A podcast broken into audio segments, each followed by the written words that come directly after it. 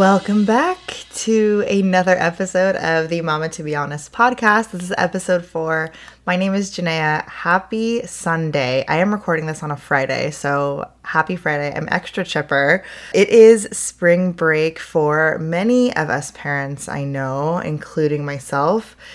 The kids have been on spring break since Wednesday of last week. So it's a pretty short spring break, just Wednesday, Thursday, Friday. I need to check if they actually have Easter Monday off. I don't know if that's a federally observed holiday or not, but either way, it's only been three days and it feels like much longer than that. I, my, so much respect goes out to stay at home moms because that shit's a full time job. and if you are at home with your kids 24 7, I have so much immense respect for you that is so tiring to just have everything taken care of and keeping your kids engaged and keeping your home in a good in a relatively good state and also taking care of yourself. Man that is hard. I think whenever i have these extended breaks with my kids i love them so much but i also realize just how much having a full-time job kind of gives me that separation, that break, even though I do aspire one day to be at home with my kids full time, it definitely gives me that appreciation for having a full time job. So, my utmost respect goes out to all the stay at home moms out there and anyone who's a full time caretaker because it is a lot of work. But nonetheless, we are having a wonderful spring break. My dad is here visiting us, helping helping out with the kids. Maurice does have to work uh, through the rest of the week, so having my dad here has been a huge help. We've tried to do one outing a day. We went to this little petting zoo at Tilden Park yesterday, and today we went to Target. So one one outing a day is what we're shooting for and it's been working out pretty well. So we're happy to have him here and the kids are just obsessed with their pop pop. They call him pop pop and i also call him pop pop so that's been fun I'm trying to think of any other updates I have for you guys. Oh my gosh, this morning, Malachi, Malachi is this close to walking, and he's a late walker. He's gonna be 15 months old this month, so he's definitely on the later side. Jade was walking at 10 months old. So he's not only is he close to walking, but he's been more aware of just how mischievous he can be. he finally got us this morning. He has been inching closer and closer and closer to submerging himself in the dog water. He's just so fascinated with our dog Brew, her her water bowl. And so we've caught him every time he's tried to submerge his feet and his hands into the dog water bowl. But this morning, he finally got us. I just looked over, I looked away for a quick second, and I looked back, and he's got both his feet in the dog water. It's just so disgusting. I had to pull him out and rinse him off in the sink. So nasty. And he was just giggling. So hilarious. And I am kind of not looking forward to having two upright children because that means he's going to be running and hitting his head on everything and getting into so many things. And Jade is getting older to where she is a great listener. Obviously, the tantrums are getting a bit more intense, but she still gets into stuff when we can't hear her and she's quiet and she's getting into something that she shouldn't be. So I am relishing these last couple of weeks or months that we will have one crawling baby and one upright toddler. So pray for us, please. Things I've been doing for myself this spring break. I actually got out for a run the other day, which was nice, but I have been full on diving into Netflix binge mode it's hard for me to get into TV, but when I do, I am just full on into trashy reality TV, namely season four of Love is Blind. I am so looking forward to watching the rest of the episodes, which I think just came out. So I am I'm just here for all of it. I was hating on this season of Love is Blind because it just seems a little more messy than prior seasons. And it's just a total train wreck, and I can't look away. So that's just the kind of TV I've always been into, aside from reruns of Law and Order SVU. So it's it's been nice to get into a show that I can watch by myself on spring break while my kids are napping. So that's also what I've been doing. I have tried to do some mindful TikTok scrolling too, which ends with which ends up just turning into me going into a giant TikTok hole. I, as you guys know, I, I make a, a bunch of different kinds of videos for my Instagram. And so I like to see, you know, what's trending, what's working, what what catches my eye in particular. And I have just developed this obsession with these two mom vloggers on TikTok. I call them the Bachman sisters. So they're two sister in laws. They each have their own kind of social media presence. They're both moms. One is a mom of four, and the other, actually, they're both moms of four. They grew up in San Diego and they recently relocated out to Nashville. And I am just so fascinated with watching their lives and just learning from them as moms. I, I really do enjoy watching all of their content and learning from them. A fangirl moment for me. But aside from Love is Blind and mindlessly scrolling TikTok, spring break has been a nice little log out of my nine to five and just focusing on all the little things we want to get done at home. My I don't know if everyone knows this, but my husband and I are also in the process of launching our own business we are launching our line of baby essentials at the end of April, the end of this month. So we have been making a lot of great progress on that. If you guys aren't aware of the business that we're launching, you can find it pretty easily on my Instagram but I'll mention it at the end of the show just in case anyone's curious. Yeah, so that's a few random, kind of random life updates. But I am so eager to get into this week's episode. Last week's episode was was a pretty heavy one. I think I had posed a couple of episode topics for a poll on Instagram ahead of recording episode 3. The one that came in second place was around my birth stories and labor and delivery in general. So I thought that would be a great episode 4 topic for us to go through. And the the two kind of lump well together. So I figured we could talk through a lot of common labor and delivery fears as well as go through my birth stories for for my first and my second. I always always love hearing other women's birth stories because everyone has such a unique birth story. Not everyone's labor and delivery experience is the same. And so I just love hearing differences and different challenges, what went what went right, what went wrong, things that you know we would change or that other people would change. So I would just love to talk about that and share both of my labor and delivery experiences with you guys.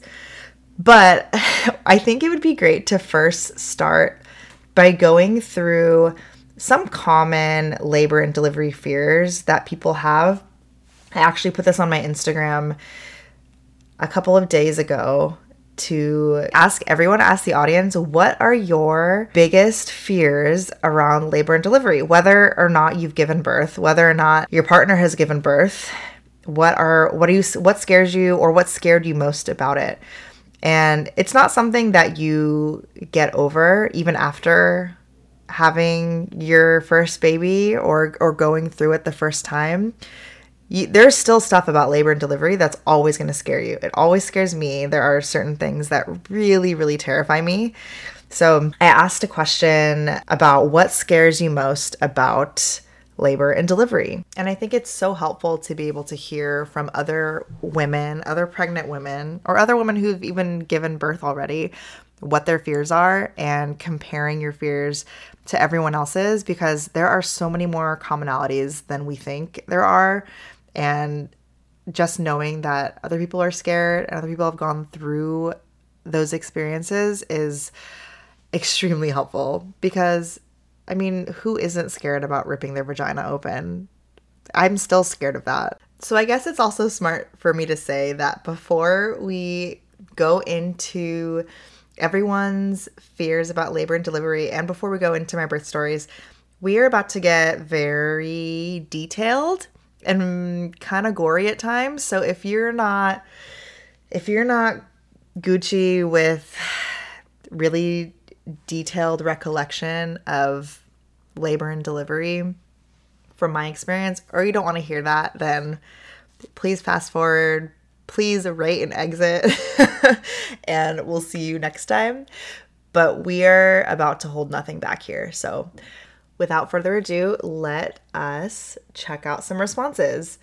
So, after asking the audience what scares or scared you most about labor and delivery, here is what Jaleesa's mama says. Jaleesa's mama says, the hemorrhaging. I lost one and a half liters of blood after giving birth to my son, Jameer. Wow, that is so scary. Hemorrhaging is a very real risk as part of childbirth.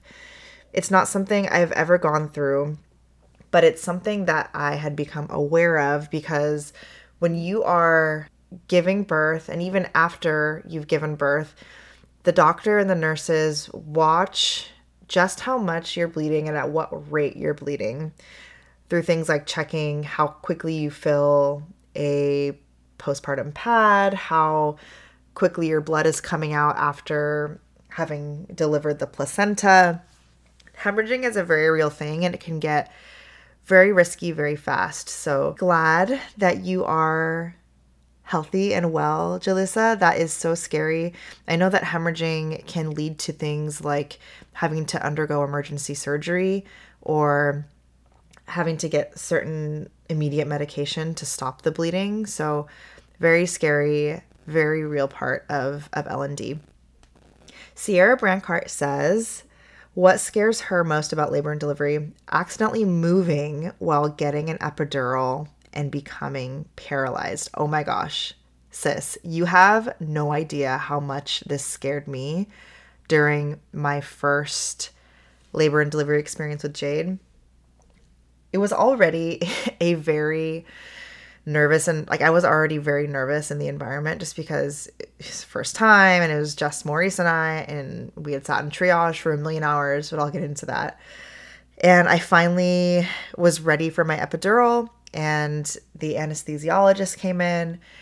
And if that anesthesiologist was not as calm and cool and collected as she was, I don't I I don't know what would have happened. and I think what comes down to it is if you're sure you want one and you are going to go for that, you've really got to trust and develop that very quick confidence in your anesthesiologist. And I think they know that too because she immediately calmed me and was so quietly confident and walked me through everything, even having to sign that release like you have to sign you have to sign paperwork before getting an epidural for that exact reason that you listed. But always understanding that the anesthesiologist is trained and they know what they're doing and instances of paralysis are extremely rare. It's still something really hard to get over though because it is such a small window of accuracy. I would recommend anyone who's considering an epidural do not don't look up what exactly they need to do and where they need to enter your spine because it'll just it'll have you thinking about that and only that when it's only one very small part of a labor and delivery experience if you're choosing to elect to get an epidural. So We'll go into that more during my first and second birth story.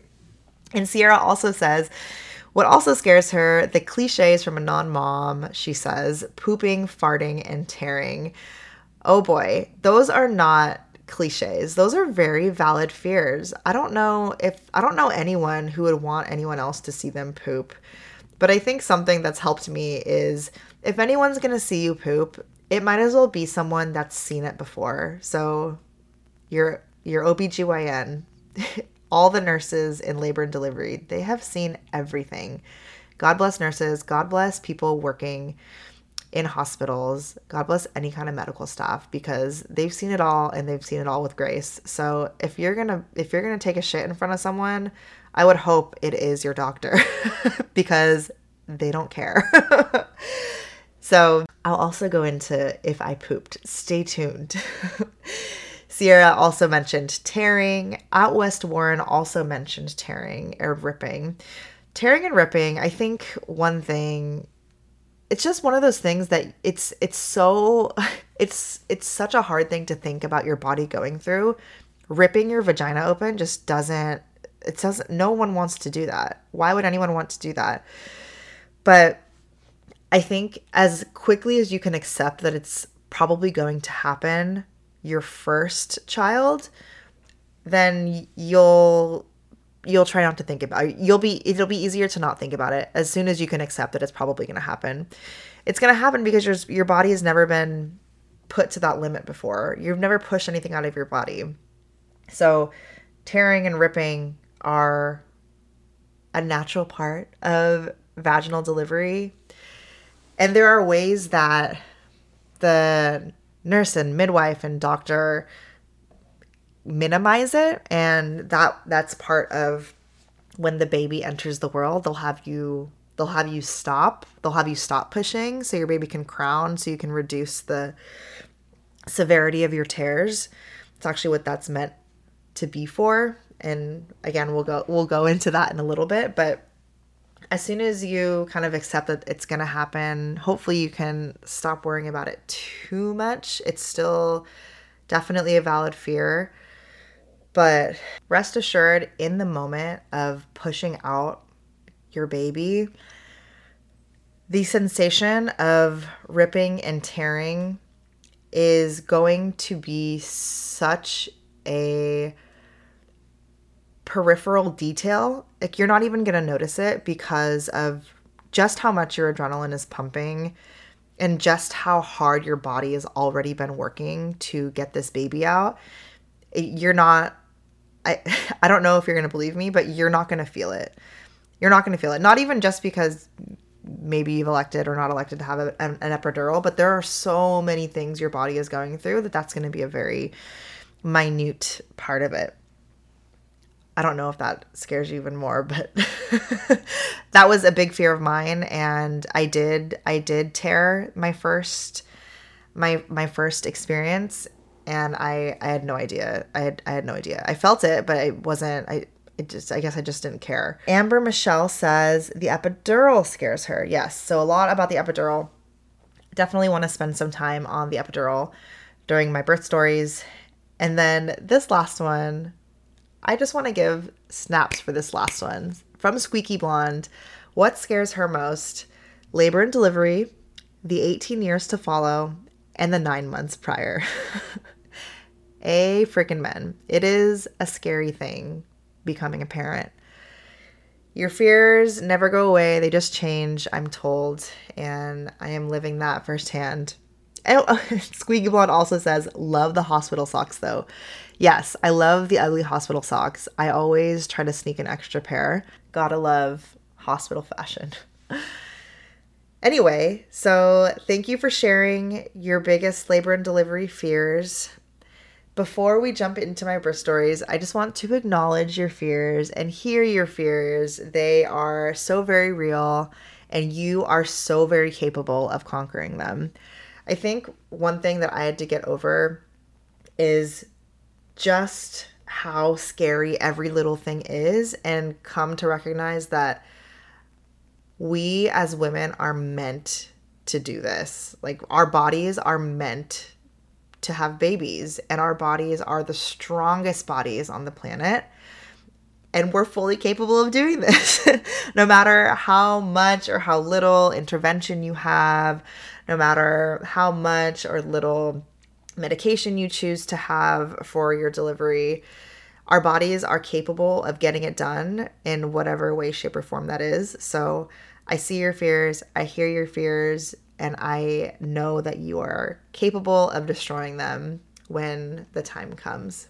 Okay, let's get into some birth stories. We will start with my first. We will start with Jade, August of 2020. Oh boy. So I was about 38 weeks pregnant when I started showing some initial signs of labor. And before that, I my doctor had told me, "Okay, well, we have the option to induce you around 39 weeks." I really didn't want to go through an induction, but I did get my membranes swept before a few days before I actually went into labor. And a membrane sweep is basically the doctor separating the amniotic sac from I think your cervix or just the inner wall with their fingers. It's supposed to be a natural way to stimulate labor. It did not work for me because I still I still was very pregnant with no signs of labor for several days uh, ahead of going into labor. So I had that done. I was so ready to not be pregnant. I think every woman who's who's been pregnant can say that the last 2 weeks of your pregnancy sucks. It just sucks. You are miserable, you can't sleep you're hot, you're sweaty, you're waddling, you you have gnarly heartburn. It's just the worst and you want your baby to be out of you and you want your baby to be here. and that's exactly how I was feeling around the 38 week mark. So, I I forget exactly how far along I was. It was 38 weeks and some days. And it was a Friday morning and I started feeling some like it was kind of like menstrual cramps. I started feeling some menstrual cramps. I was like, okay, maybe early labor is starting. And it was. I I had gotten out of bed kind of in like a menstrual crampy feeling and I also noticed that my belly had dropped tremendously. And so when people say that the baby dropped, it's usually a sign of baby's on their way, the baby's en route, and Jade was definitely on her way. My my belly had definitely dropped a bit and I actually could breathe better. I noticed that I could breathe much better because she had dropped um, deeper into kind of my body and I was like, all right, this is this is about to happen. Let's, you know, let's get let's get things going. And my contractions at first that whole day Friday were so irregular. I would I would go an hour without a contraction. Uh, my contractions would would come maybe every couple minutes, and then they would go away for a whole half hour, forty five minutes again. So really all over the place. I had called my doctor, and they were just like, "Yeah, this is."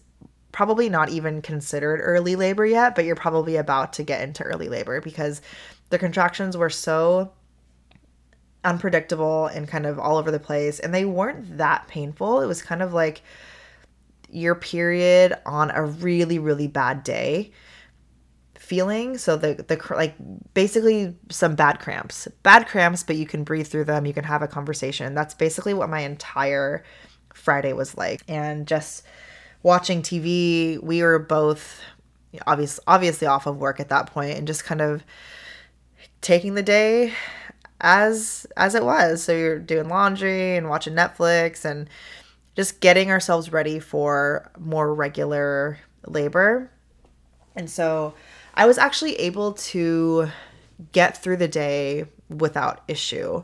And then when Friday night rolled around, that's when things started getting a little more regular and uh, a bit more painful. So I did not sleep a wink Friday night because when your contractions start picking up, that's when you you really are aware of them and the pain is significant enough that you can't get a good sleep. And when when when these are coming every 15 20 minutes, it, you you you can't sleep. So I tried to make myself as comfortable as possible and that's how I lasted all Friday night. Saturday was also slow rolling, but things were fairly regular. So when I say that, the contractions were then around 15 to 20 minutes apart. They would go away, and then I would, you know, experience uh, another contraction. The pain level on Saturday was probably maybe a six or a seven out of 10, they would start to be painful enough to where I would have to lean on the couch and breathe through my contractions. But I was still able to stand. I was still able to mostly have one or two word responses during the course of a contraction. And that's how my Saturday progressed. When Saturday afternoon, evening rolled around, shit started to get real. Uh, the contractions are no freaking joke. They really are not. And I think that's the that for me out of the course of the whole labor and delivery experience, the contractions and the pain that your body goes through for each contraction was probably the hardest part because it's just pain that you can't imagine you can't imagine that type of pain until your your body goes through it. And just knowing at that moment that they're only going to get worse is also a big challenge mentally because you're already like, wow, this is exhausting. This is painful. I have never experienced this kind of pain before, and I'm probably not even that dilated. And I wasn't. I was, I think, a few days before, I was only a centimeter dilated when my doctor swept my membranes. And the labor and delivery staff don't let you come into the labor and delivery unit until your contractions are a certain number of minutes apart. I think it's a few minutes apart, if I recall correctly. And so Saturday's regularity just became more and more and more frequent as the day and the evening went on. And so we had the car packed. Our friends came to pick up our dog to care for her while we were inevitably going to be in the hospital that night. So that day was probably one of the more painful days and long days I had been through in my entire life. And so I called the doctor. There were there were a few times where I was just like I can't take this pain. I want to go to the hospital now, but my contractions were not close enough yet to to warrant an early arrival other than I was just in pain. And so I tried my best to stick it out as much as I could. I took a I took a hot bath. I tried as much as I could to distract myself through through contractions and through those windows of time in between them. And so we basically waited it out as best as possible until the pain just got so unbearable and I was able to kind of stick it out to until my contractions were a few minutes apart. So Maurice had gone to sleep around midnight. We had stayed up watching this really crappy movie, and I'm never to watch this movie again because I just have such a heavy association with it, with my contractions, and just the pain of watching that movie while going through contractions. We watched, I think we watched The Tax Collector with Shia LaBeouf for some reason. It was such a terrible movie. And then we watched Moesha reruns. Probably never going to watch Moesha ever again either. and so by the time 2 a.m., 3 a.m. rolled around, my contractions were very, very close together. And I was like, okay, I need to wake Maurice up. We need to water, waddle ourselves down to the car. I say ourselves, I need to waddle myself down to the car and we need to head to Kaiser where where I gave birth. So I remember before leaving the house, my mother-in-law made my husband take a picture of me and I was just this I was just so ugly, just miserable. Like, why am I taking a picture right now? And I will never forget that photo. Just such a funny photo. So we got to the hospital, we checked into labor and delivery. One thing about our first experience is we brought so much crap with us. I don't know what we thought we were to do, like going on a full week long vacation. We had this whole little cart full of our of our bags and our snacks and our extra clothes and while I think some of it was useful. We did not at all need to bring as much crap as we did. So, huge learning lesson on my part. So, we got to labor and delivery. They put me in triage and they wanted to see how dilated I was. I was only at that time four centimeters dilated. And they said, well, you could either go home and continue to labor, or you could stay here until we can get you into a room after you are six plus centimeters dilated. And I'm like, I'm not going home. I am in such pain. please, please, please admit me. and so they did. They put us into triage because there were no available hospital, no available delivery rooms at that time. It was, for some reason, a really busy night for babies to be born. And the staff was pretty lean. And we sat in triage for probably 12 or 13 hours. That was just, that was the room I was going to labor in. And it was quite unfortunate for my husband because he had to kind of sit in a chair the whole time. There wasn't even like a couch for him to lay on. So they got me into triage, the triage bed. I was in so much pain at this point. I was just, give me anything to relieve this pain.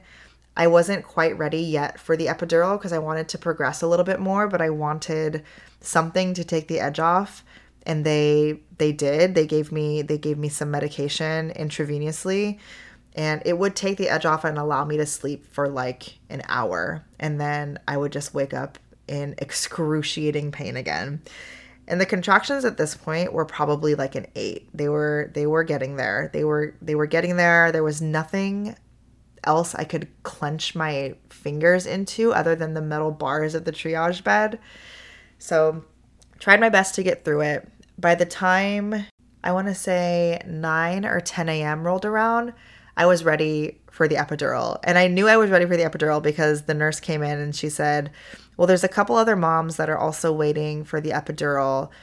I can go get the anesthesiologist now, or you can go behind them. And I'm like, Bring them to me first, please. I don't know. I don't know what she was thinking telling me that because I was like, just, just, just bring it in. And so I did elect to have a, a medicated hospital birth both times. So I did elect to do uh, to have an epidural for for both of my children, and I chose that for a variety of reasons. And I think for me, I just saw the benefit of conserving my energy to push at the at the pushing stage and I know that at least from hearing from other moms that the epidural was the right choice for me because I didn't want to I guess I wanted to be as present as I could during the pushing stage and I didn't know I wasn't sure just just how well I'd be able to fare without it.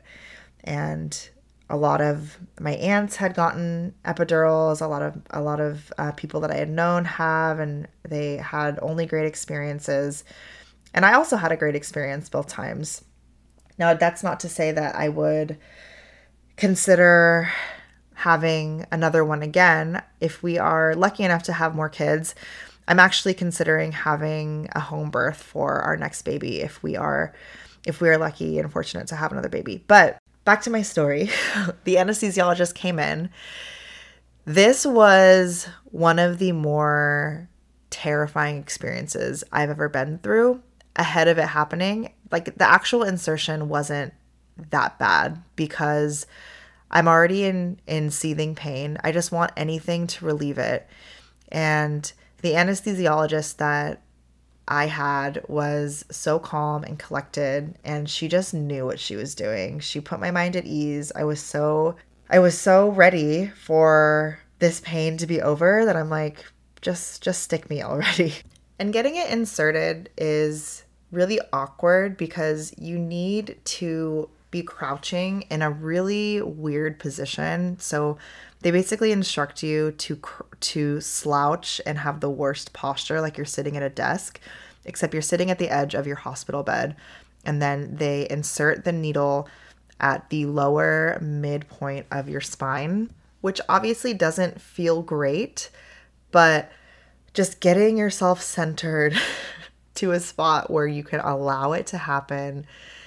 And I kind of hyper fixated on the feeling, and that kind of helped me.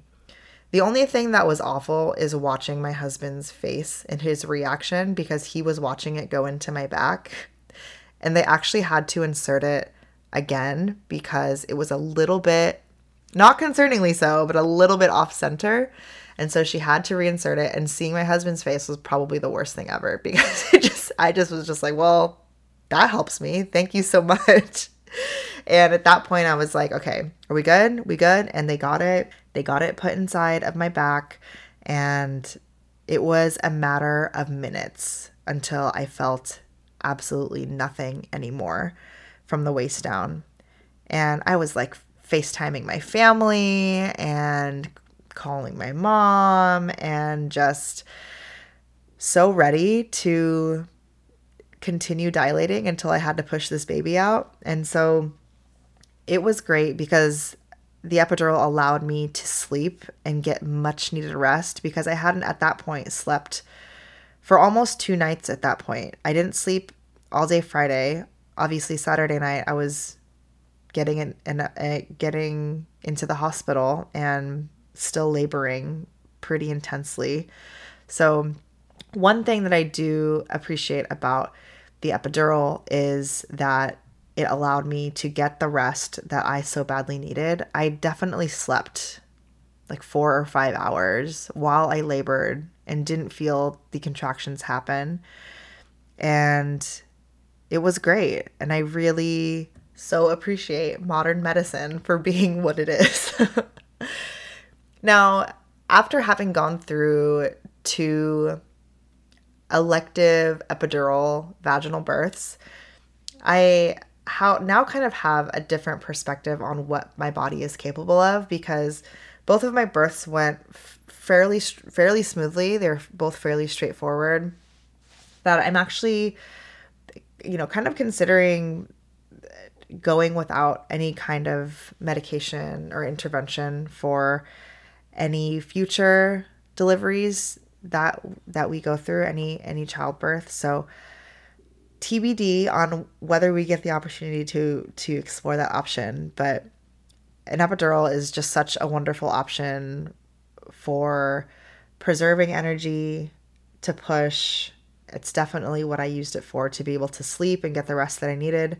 One thing I do regret not doing because they strongly advised me against it was I regret not eating before getting the epidural because after you get it inserted, for some reason, and I haven't done my research on this, for some reason they don't allow you to eat solids after getting your epidural. You could only drink liquids and juice, and I think jello was the only other thing I could eat, and I was starving. And so that's one thing I just I wish I would have done was eaten eaten a meal even if I didn't want it. and so after getting the epidural, I slept and I slept and I slept and I slept. And the hospital was still so busy that it was very infrequently that our nurse and our midwife would come in and check on me because I was slowly but surely progressing, but not in uh, not not very quickly, and I'm sure the epidural had something to, to do with that. So they just continued waiting for me to dilate. I did not have pitocin after my epidural. Some women do receive pitocin just to speed up the course of labor. But another thing to consider when you're thinking about things like induction or epi- or an epidural all of these things kind of add up to what is known as the cascade of interventions. So basically, if the staff offers you, or if you're getting any kind of intervention, an epidural is an example of that. Induction methods are also examples of that. Basically, one intervention on top of the other, on top of the other, on top of the other can just continue leading to more interventions because labor is slowed as a result of some of these interventions. So that's another that's that's a risk or that's a con of any of these options that you might be considering is that as these interventions kind of stack up on each other, they might lead to you know, the ultimate intervention, which is a C-section. And C-sections, you know, they are it's major it's major surgery. And you're able to deliver a very healthy baby as, as a c-section. The recovery time is much different than a vaginal birth. But that's also something to consider if you're electing to do you know, things like an epidural or induction methods or, or Pitocin, um, like I did with the epidural. So, so my labor definitely slowed after the epidural, but it was progressing enough to not require or for them to recommend heavily um, using pitocin to, to speed up to speed up labor. And then we just kind of sat around and waited for things to move. And then around 4 p.m., I felt this huge like pop. I felt this huge pop in my belly and my water had broken. And another misconception that people have is that your water breaks all dramatically while you're walking around in the weeks leading up to your labor in the grocery store and it just pops and you have to be rushed to the hospital and you deliver this baby that looks like they're four years old. but it doesn't happen like that with some women, um, me included. I just, my water broke at like right before it was time to push. My my water broke and it was uh, it was really gross. it was really gross. I felt it. Uh, it was more of a sensation as opposed to like a pain. Obviously, I didn't. I was I was very numb, but I could still feel a little bit of sensation. And the midwife came in and she examined me and she said, "Oh, it's time to push." so this was around 4 p.m. We are still in triage at this point because the hospital is so busy. Another woman had given birth in another room that was opening up um, a couple hours prior, and so they quicked me. They quickly rolled me into the labor and delivery room where I was greeted by hospital staff, namely our nurse, our our nurse that would be working with us to to push and they got us all set up. The moment that I was rolled into the labor and delivery room, I started uncontrollably shaking. One, I feel like because I was nervous, and two, because of the epidural.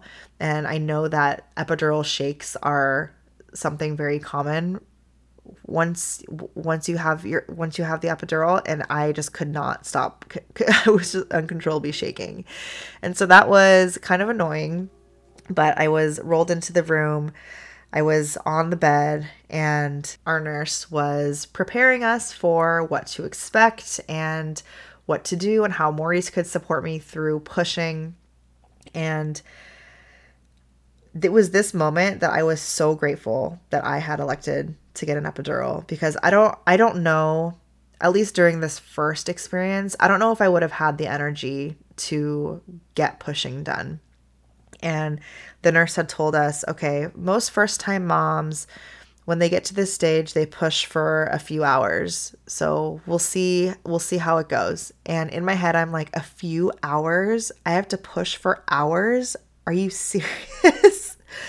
And luckily we didn't luckily i didn't have to push for hours but it still was an extremely long time so i was laid back in the bed pulled my legs back, and we started doing practice pushes. And let me tell you, another con of the epidural, although there's a pro at the same time, is you cannot feel anything when you are trying to push hard. You don't even know what you're pushing because you can't you you don't feel it as much as you would feel it without being numb.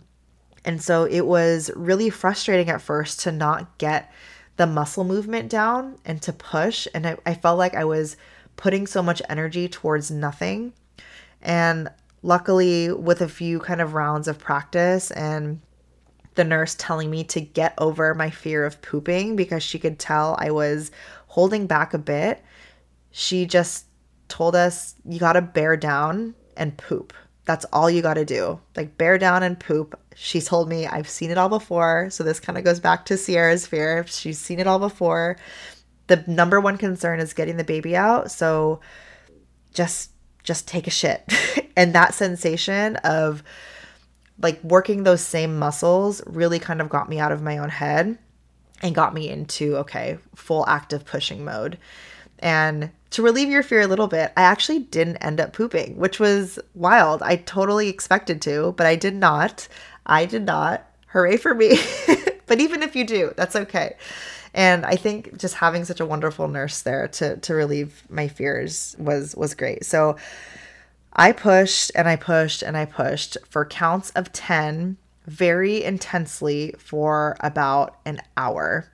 And let me tell you, God bless my husband his full on football coach ego came out because he coached me the hell through that stage of pushing.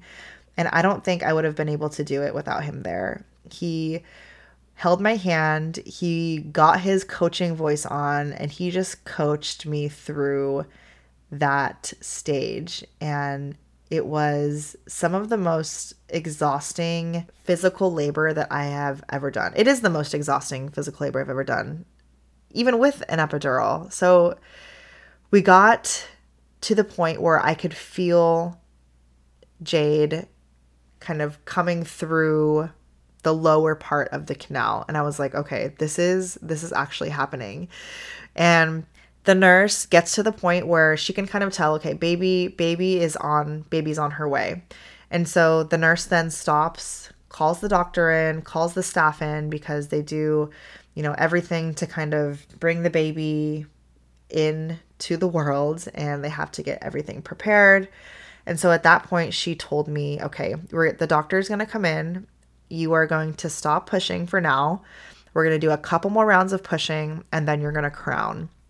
And when you crown, we are going to stop pushing because we want to uh, we want to reduce the amount of tearing and uh, ripping that you'll essentially experience. We don't want you to we don't want you to tear that much. And so the doctor came in and I did a couple more rounds of pushing and I could feel at that point the baby crowning. And the doctor looks at Maurice and I and says, "Do you want to do you want to see the baby come out of you?" And I was like, Yes, I do. Are you joking me? And it's funny because I never thought about wanting to see that, or it's, you know, I have no business looking at that, just kind of weird. But after having gone through so much intense labor and so much emotional labor, I'm like, roll that mirror on out. Let me see this baby come out of me. And so they rolled the mirror out, and oh my gosh, all we could see crowning is a full head of hair. This girl had so much hair, and I totally knew it. I totally knew it. I think there's an old wives' tale that the more heartburn you have, the more hair your baby is going to have. And man, I had so much heartburn through my first pregnancy, and she had a full head of hair like full head of hair. Like she was already three years old, head of hair. and so I was crowning. I was just in awe that this child was about to come out of me. And sure enough, with one more round of pushing, the head was out. And then another round of pushing, and the shoulders were out. And then they put her right on top of me. She let out this huge cry. I was uncontrollably sobbing. This is the point, this is the part where I was fully not aware of the fact that I had torn the fact that I was that I had ripped. And I did. I experienced second degree tearing for my first labor and delivery experience. And while I could essentially I could feel I could feel things, but I couldn't feel pain. One in part of the of course because of the epidural, but also because of just the immense adrenaline rushing through your body and there's just so much your body is doing to bring the baby into the world. They put her on top of me and it was just the most incredible barbaric experience and I was just so amazed. My husband was on the verge of tears. He never cries, but he was on the verge of tears. He was so proud of me. One thing I'll never forget about that moment is when Jade was on top of me. Maurice just looked at me and he was just so proud of me. He said, I am so proud of you. That is, you are incredible. That is so amazing. And I was like, I'm proud of me too. and just having my husband be so proud of me, like, like I was a football player. it was just such a special moment between us, and I I just couldn't believe it. Your life in that moment just changes so much, and when she was on top of me, we delayed our that was part of my birth plan as well as we wanted to have delayed cord cutting And so we waited a few minutes, and, and then Maurice was able to cut the umbilical cord, and we did golden hour. That was also part of our birth plan, but I think that's pretty standard now.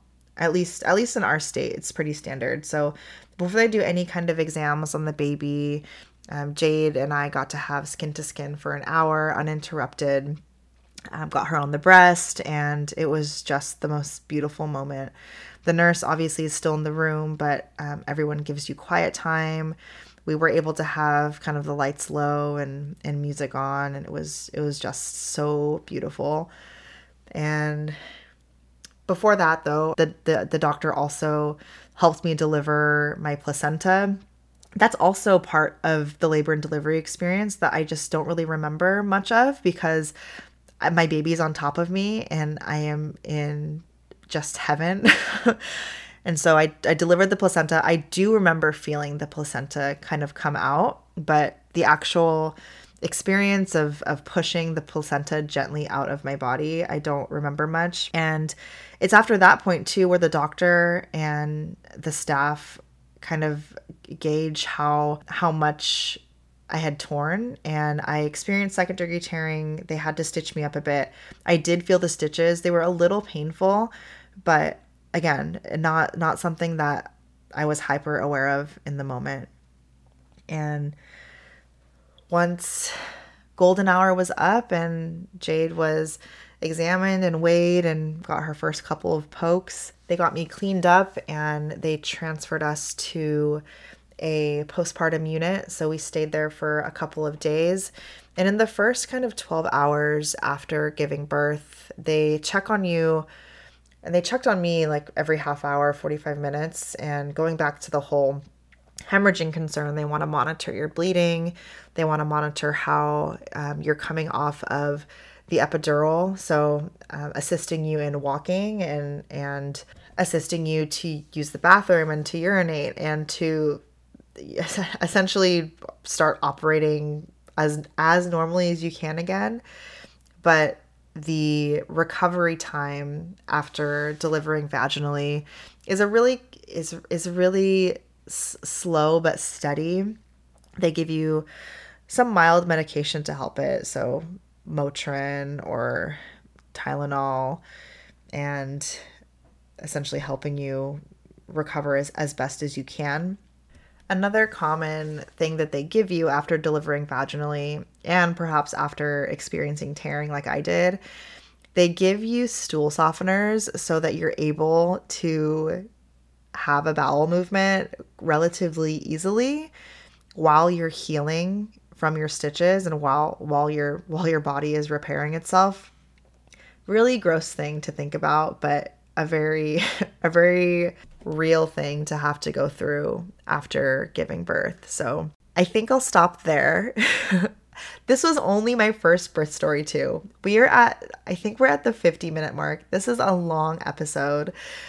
My son my son's birth my my second labor and delivery experience was so much different than my first, but also very similar to my first. And I think the biggest difference to call out is it was just so much easier and so much more accelerated than my first. So, my birth story with Jade, my labor, I had a 48 hour labor. It was two days long. It was so long. She was born 5 p.m. on a Sunday. I started laboring early labor on a Friday morning. So more than 48 hours. It was a two day labor. With Malachi, I had woken up on Sunday, January 23rd, no signs of labor. I had bloody show, and you can Google what that is. It's very gross. And the baby had dropped. He had dropped pretty deep into my pelvis, but no signs no signs yet of contractions. I started having contractions around 6 p.m. that evening, very early contractions. So I was like, okay, well, maybe maybe it'll be a couple of days. Maybe I'll deliver him on Tuesday or Wednesday. I had him 8 hours later. I had him 8 hours later in the wee hours of Sunday, January 24th, 2022. Thank God we had called my mom just to see if she could ha- happen to come early, just in case. Unknowingly, eight hours later, he would be here. It happened so fast. And we had definitely heard that second, third, fourth babies just come much quicker because your body knows what to do. It's been through labor and delivery before. I had no idea it was going to be this this much faster than our first. And the experience itself was very similar to the first. I had elected to have a hospital birth. I elected to have an epidural. That was all in our birth plan but we get to the hospital. I was i was having contractions. My mom got here and we immediately jetted the hospital because i was pretty sure i was i was ready to push when i got to the hospital and i was. We get to the hospital. They luckily i was not i was not too far gone. I was still able to get an epidural. I was in a lot of pain but by the time I got to the hospital, I was seven centimeters dilated. And that is active labor. When you're over six centimeters, you're in active labor. And I could not believe it because I was not expecting to be so far along by the time I had got there. We had gotten there, they put us into a room, not a triage room, thank God, a very comfortable labor and delivery room. They got us in the room. 20 minutes later, got my epidural, about an hour later, I was ready to push, and I pushed for about 20 minutes, and he was here. Incredible. So fast. The nurse was incredible. Pushing, while it was a much shorter stint this time around, was still hard for the same reasons. I couldn't feel, I had to remind myself, it was not like riding a bike. I had to remind myself how to engage those muscles when I am numb because of the epidural luckily was able to kind of pick that back up. The nurse was very helpful, very encouraging. We were able to get a few practice rounds in of pushing.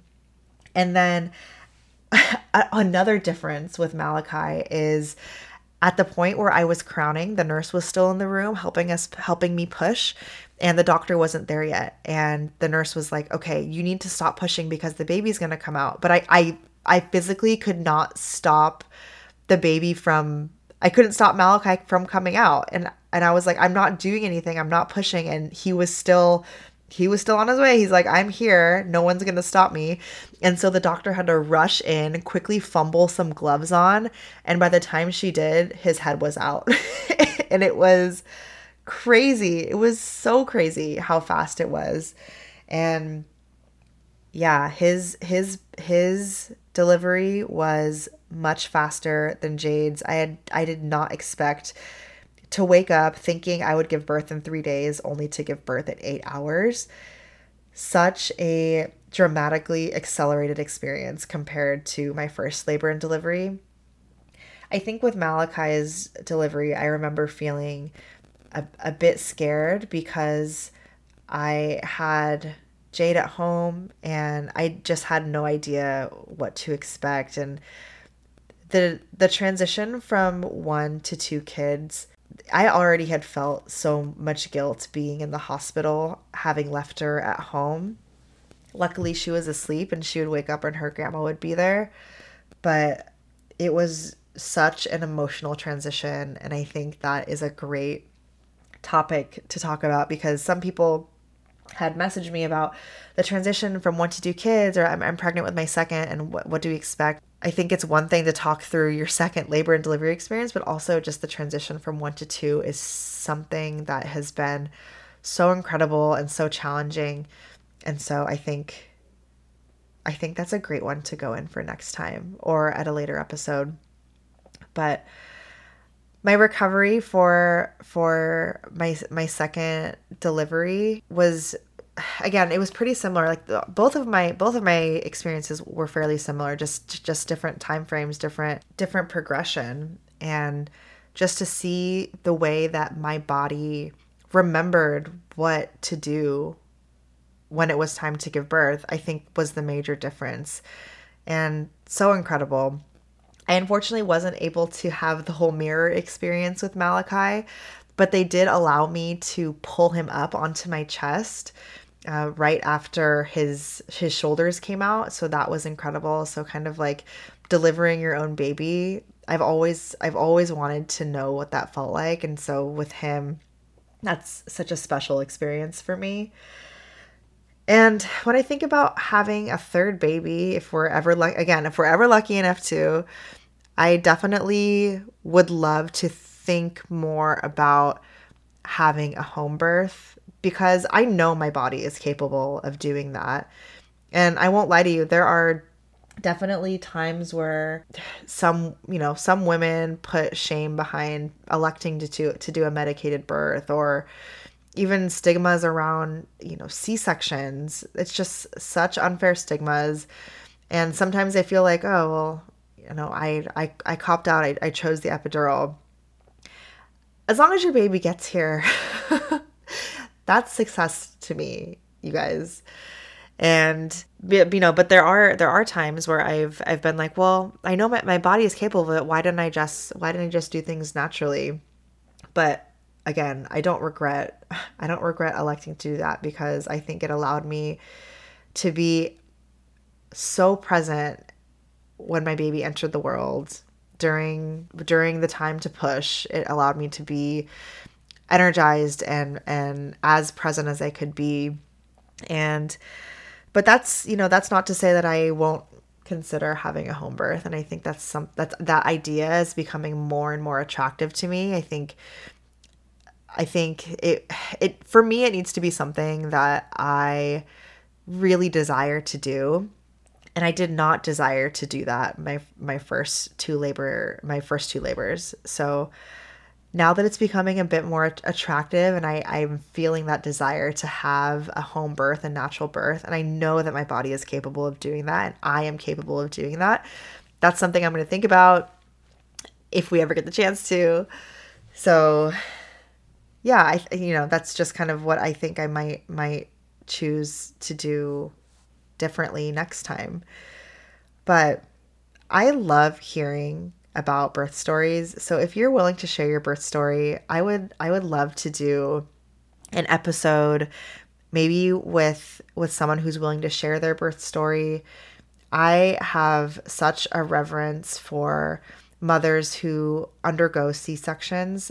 That is major surgery and the recovery for that is so intense while you're caring for a newborn while you're exploring breastfeeding, while you're caring for the newest member of your family and having to recover from major surgery to just to bring your baby into the world like so so incredible so incredible what our bodies are capable of doing of healing so i would love if anyone had a birth story to share in a future episode we could definitely talk about it and i want to hear your experiences I hope that you guys aren't getting bored just hearing about my experiences, but I feel like that's what this podcast is just going to be just how I'm kind of trailing motherhood and, and figuring it all out and, and what all these gross details were like for me.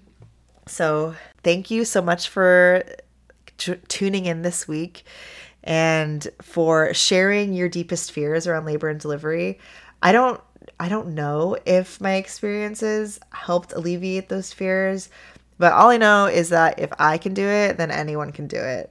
And I had I you do not know what your body is capable of, and it is capable of so much, let me tell you. Incredible. So I will stop things here. Thank you so much for for the time. I would so so appreciate if you rated this podcast, if you followed me on Apple Podcasts or wherever you're listening, it would really give me a good idea of who's tuning in and who I can send a thank you message to. And oh, and last thing, if you are interested in following along, my husband and I are in the process of launching our premium baby essentials brand at the end of the month, Jade and Kaiko, named after our two precious babes.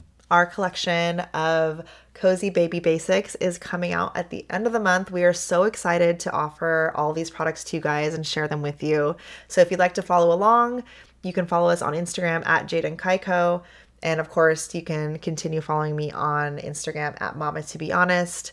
We'll definitely be sharing more about our baby brand in coming episodes and would love to do some more fun giveaways for listeners there's so many fun things that I want to do for the show, but I also want to hear kind of what you guys want. So if you've got ideas or topics that you want me to go through in coming episodes, please shoot me a DM on Instagram. It has been so great to get to know some of you over Instagram and just chatting through DMs.